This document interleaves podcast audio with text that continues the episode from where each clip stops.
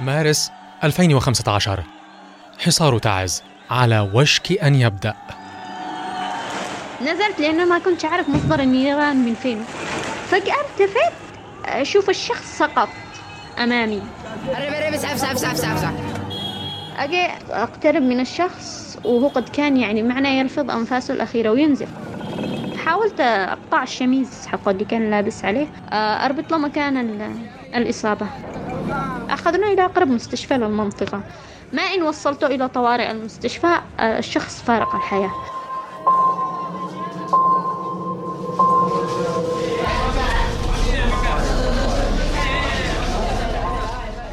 وهذه كانت أول مرة في حياتي أشوف شخص يقتل أمامي وهو بريء. التطوع لإنقاذ الجرحى في تعز. مغامرة خطرة. وربما تكون قاتلة. داليا محمد. مدينة تعز. متطوعة على خطوط النار.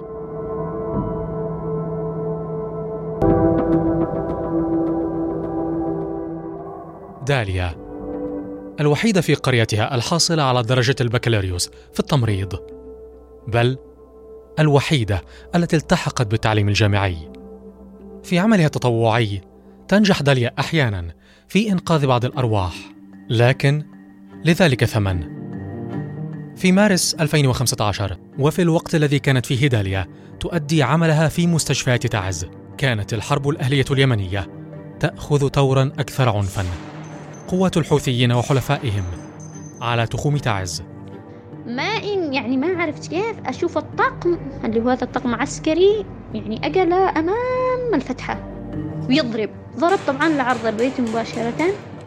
أصيبت داليا ولإصابتها قصة. قصص كثيرة جدا جدا جدا جدا. في هذا البودكاست الحرب الأهلية في اليمن حرب العالم المنسية. نروي فصولا من قصة داليا. متطوعة الإغاثة تحت القصف والقنص والحصار.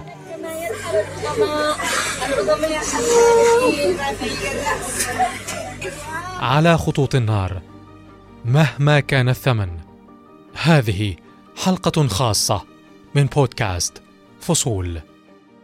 أنا محمود الشعراوي معا نروي فصول الحكاية.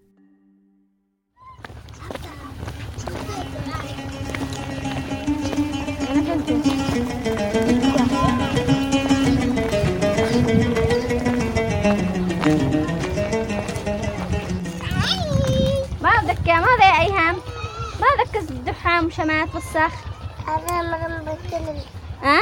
مرم بتكلم مرم معملة ما ما بدل اللاش. طيب تخلى قول لي غسلي لي ودي بدل التراب والطين؟ مو طين دحام انت ابن مين؟ يا زهير داليا الآن في طريقها إلى عملها اليومي. مع السلامة. يا سماوات بلاد باركينا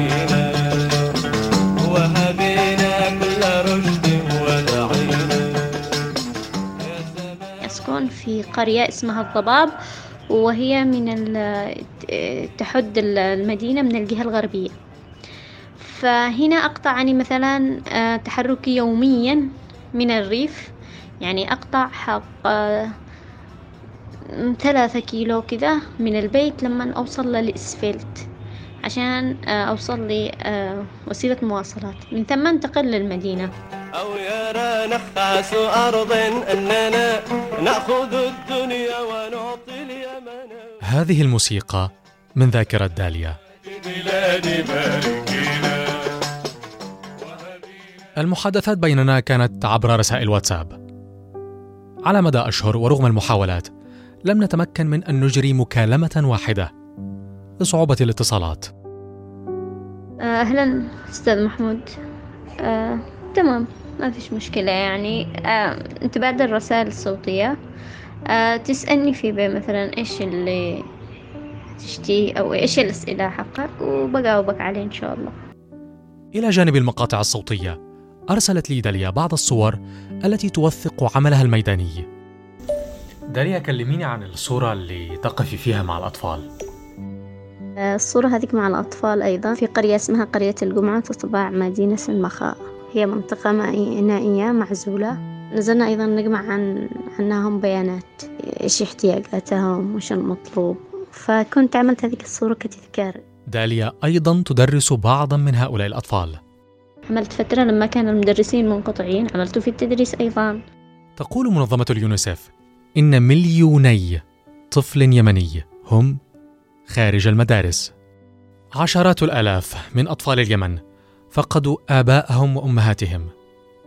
بعد سنوات من الحرب تشير التقديرات إلى ارتفاع عدد اليتامى في اليمن إلى أكثر من مليون يتيم. داليا محمد الطفلة تربت يتيمة أيضا.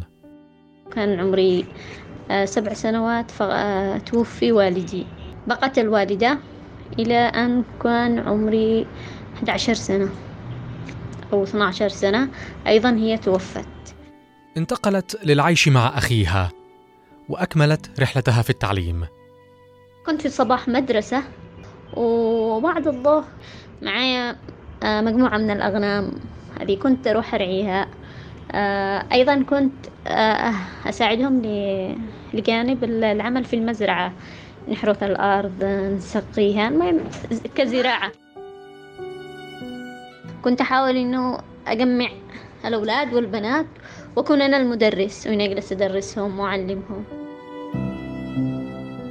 ليس لكل الفتيات في قرية داليا من الحظ ما يمكنهم من استكمال التعليم الأساسي. بالنسبة للقرية اللي أني أسكن في به فما فيش آه، ولا واحدة كملت تعليمي ال- الجامعي وأساسا حتى الثانوية. هنا خلاص أول بنت ما تبدأ شوية تكبر توصل لعمر العشر الإحدى عشر سنة يتم تزويجهم فلذلك كان عندنا مرحلة الالتحاق بالتعليم للفتيات يعني ضعيفة بشكل كبير جدا. حتى داليا كان مقدرا لها أن تصل إلى نقطة يتوقف عندها تعليمها تماما وتتزوج. أول ما بدأت وصلت لمرحلة الشباب آه بدأت فكرة إنه خلاص كبرت يكفي إنها وصلت للثانوية هنا لازم تتزوج. ما فيش معايا أب ولا أم كان معايا أخ يعني وما زال الآن آه كان آه لأنه هو أيضا كان متعلم فكان إنه لا آه مش شرط تتزوج. خلاص هي حرة ال- الموضوع آه لازم هي اللي تأخذ قراره. هنا بدأت مرحلة الصراع مع عمامي بمساعدة أخيها وتصميم منها حسم الصراع لصالح داليا. أنا لازم أدرس لازم أتعلم لازم يكون في معي حاجة بعدين بالمستقبل أحاول أغير ولو شيء بسيط من الوضع اللي عايشينه الناس. فهنا كانت المرحلة الجديدة واللي هي مرحلة تحدي من جديد إنه من القرية إلى المدينة من وإلى الجامعة. نجحت داليا في أن تكون الفتاة الوحيدة في قريتها التي تدخل الجامعة. فحسيت إنه عملت فارق بس أول شيء من حيث إنه أصبحت قدوة. أنهت داليا سنوات التعليم الجامعي. حصلت على بكالوريوس التمريض تخصص المختبرات الطبية وباشرت في سنة التدريب. حلم داليا الذي كافحت من أجله على وشك أن يتحقق. لكن الحلم سيتحول إلى كابوس.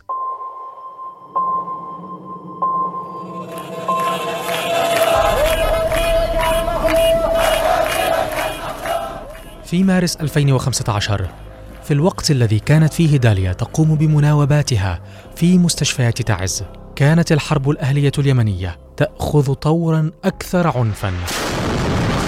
Shiite Houthi rebels now in control of the international airport الله. قوات الحوثيين وحلفائهم على تخوم تعز.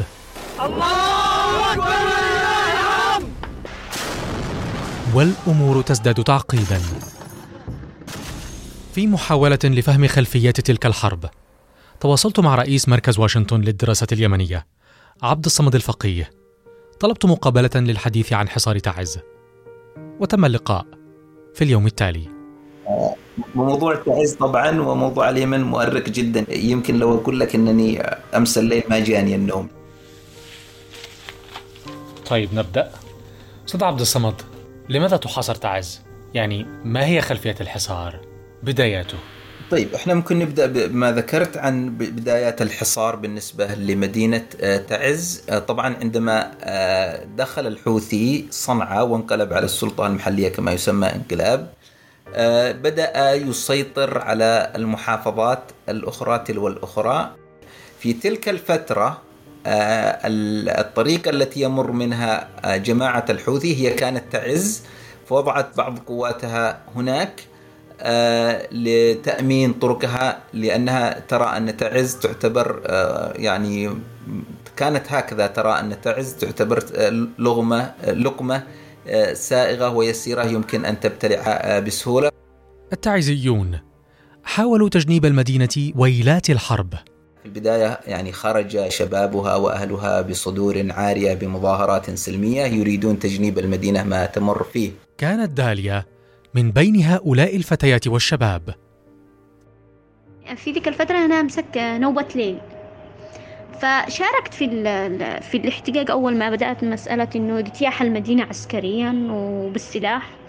آه، تجمعنا اليومين الأولى والثانية وإنه حاولنا نتحاور معاهم إنه بلاش يعني تجنبوا المدينة حكاية ال- السلاح. ما فيش داعي تدخل كل هذه الآليات العسكرية. بالآخر إحنا ناس مدنيين خصوصا إن المشهود لنا مدينة تعز مدينة العلم والثقافة. يعني أبنائها ما يحملوش السلاح. لكن هذه المناشدات لم تجد نفعا. عادت داليا لمباشرة عملها في المستشفى. في تلك الفترة كانت داليا تستعد لإنهاء الأوراق الخاصة بسفرها إلى العاصمة المصرية القاهرة للحصول على منحة تدريبية لمدة عامين. خرجت من المستشفى متجهة إلى الجامعة.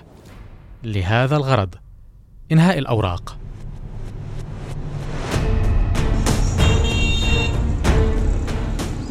وأنا بالطريق يعني كان في صاحب عربية توت ببسكليتة عادية.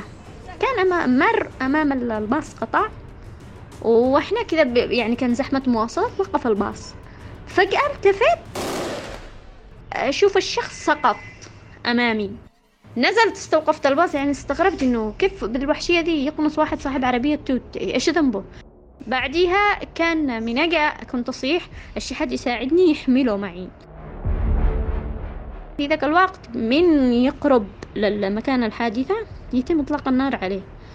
ما إن وصلته إلى طوارئ المستشفى الشخص فارق الحياة. هنا بعديها تقريبا على الساعة عشر ونص كان تلفوني يرن من بقية زملائي الشباب والشابات. كنت أبكي أول ما فتحت التلفون وأني أبكي فمالك خير إيش في قلت لهم في حد مات.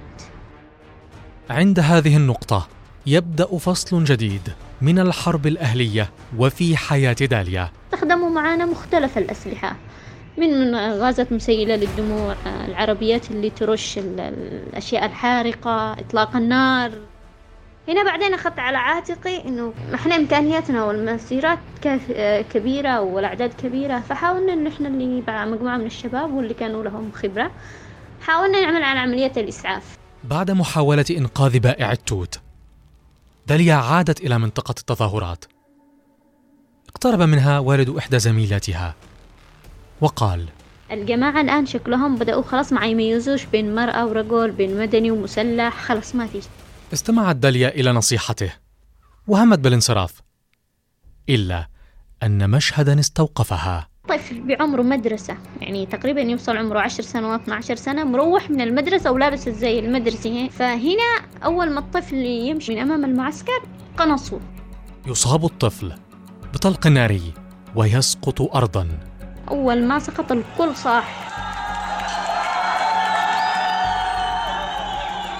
الناس المتوزعة كل حد يجي من جهة من اتجاه عشان يحاول ينقذه كانوا يضربوا علينا.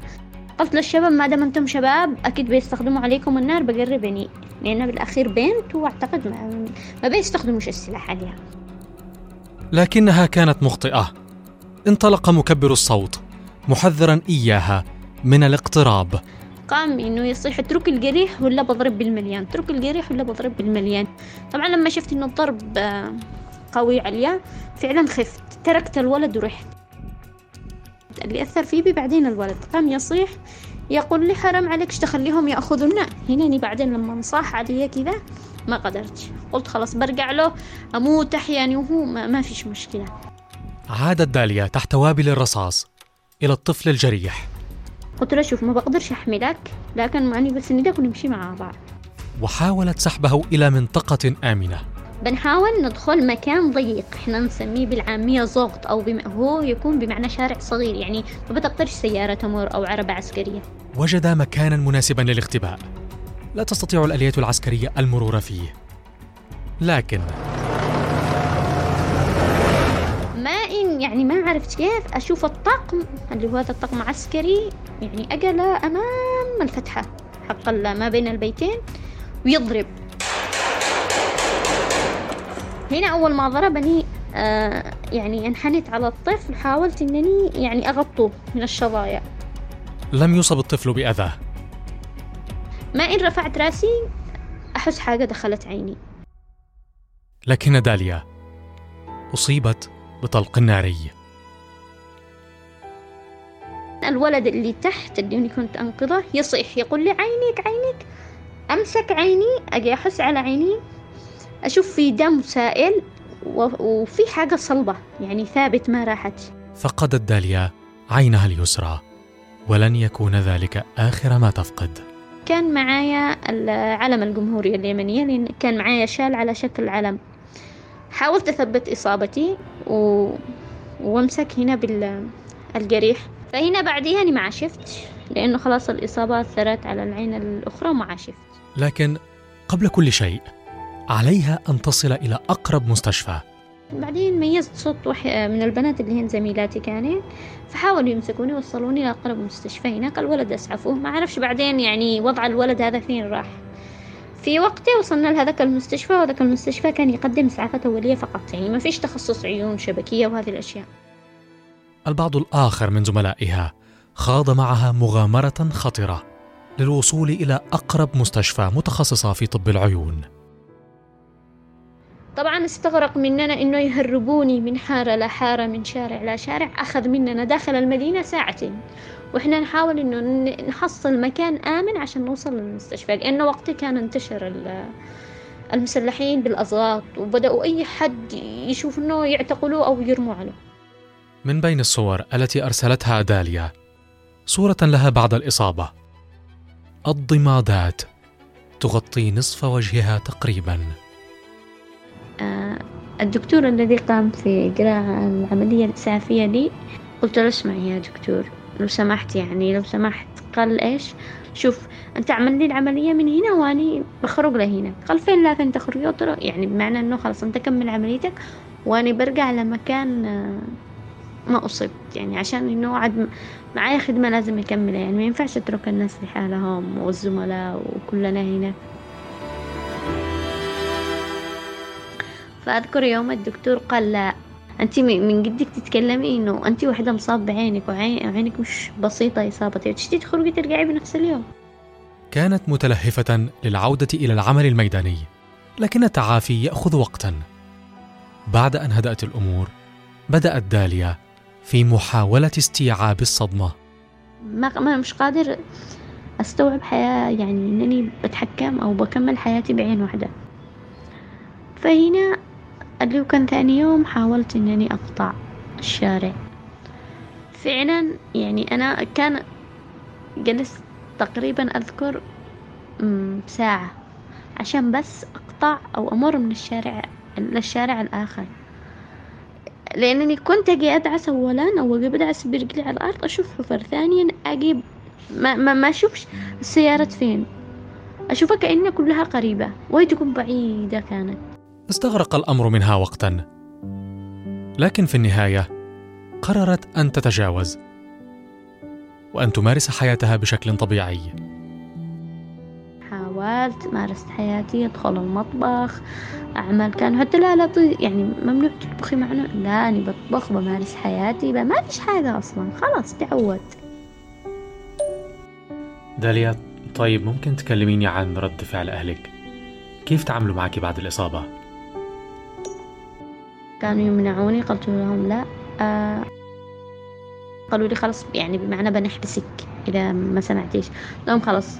قالوا وعدينا وفعلا هذيك الفترة وعدتهم لكنني طلعت وحدة ما وفيش بالوعد. وعدينا إنك ما بتروحش مع أماكن خطرة ما بتروحش أماكن في بي خطر في بي خوف في وقت وعد ما بروحش. لكن ما إن بدأت بدأت كنت أعمل يعني خفى منهم. كنت أخرج لل- الآن اللي هو شرق المدينة اللي إحنا نسميها الحوبان. قد كان فرض الحصار. بس كنا على الأقل كانوا عندهم في بعض الطرق نمشيها عبر نقاط وعبر. أما الآن حاليا قد أغلقت تماما وزرع وزرعت ألغام وعبوات. بعد أكثر من ست سنوات من إصابة داليا لا تزال نار الحرب تحرق المزيد والمزيد من أبناء تعز. ولا تزال داليا تشق طريقها يوميا. أنا بين السهل والجبل تدون فصولا من قصتها. لا تقل إثارة عما سبق بل تزيد. داليا القصة مستمرة.